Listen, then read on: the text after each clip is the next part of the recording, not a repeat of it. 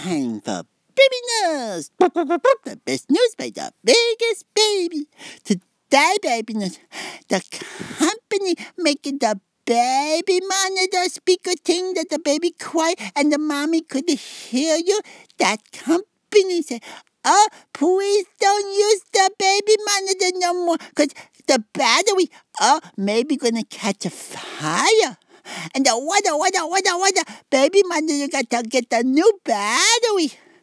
And the baby, he got the baby monitor, but the baby don't need the baby monitor. The baby just say, Mommy, Daddy, and then they come in the baby room, say, What's the matter, baby? Hmm. That's all for baby news. Bye-bye.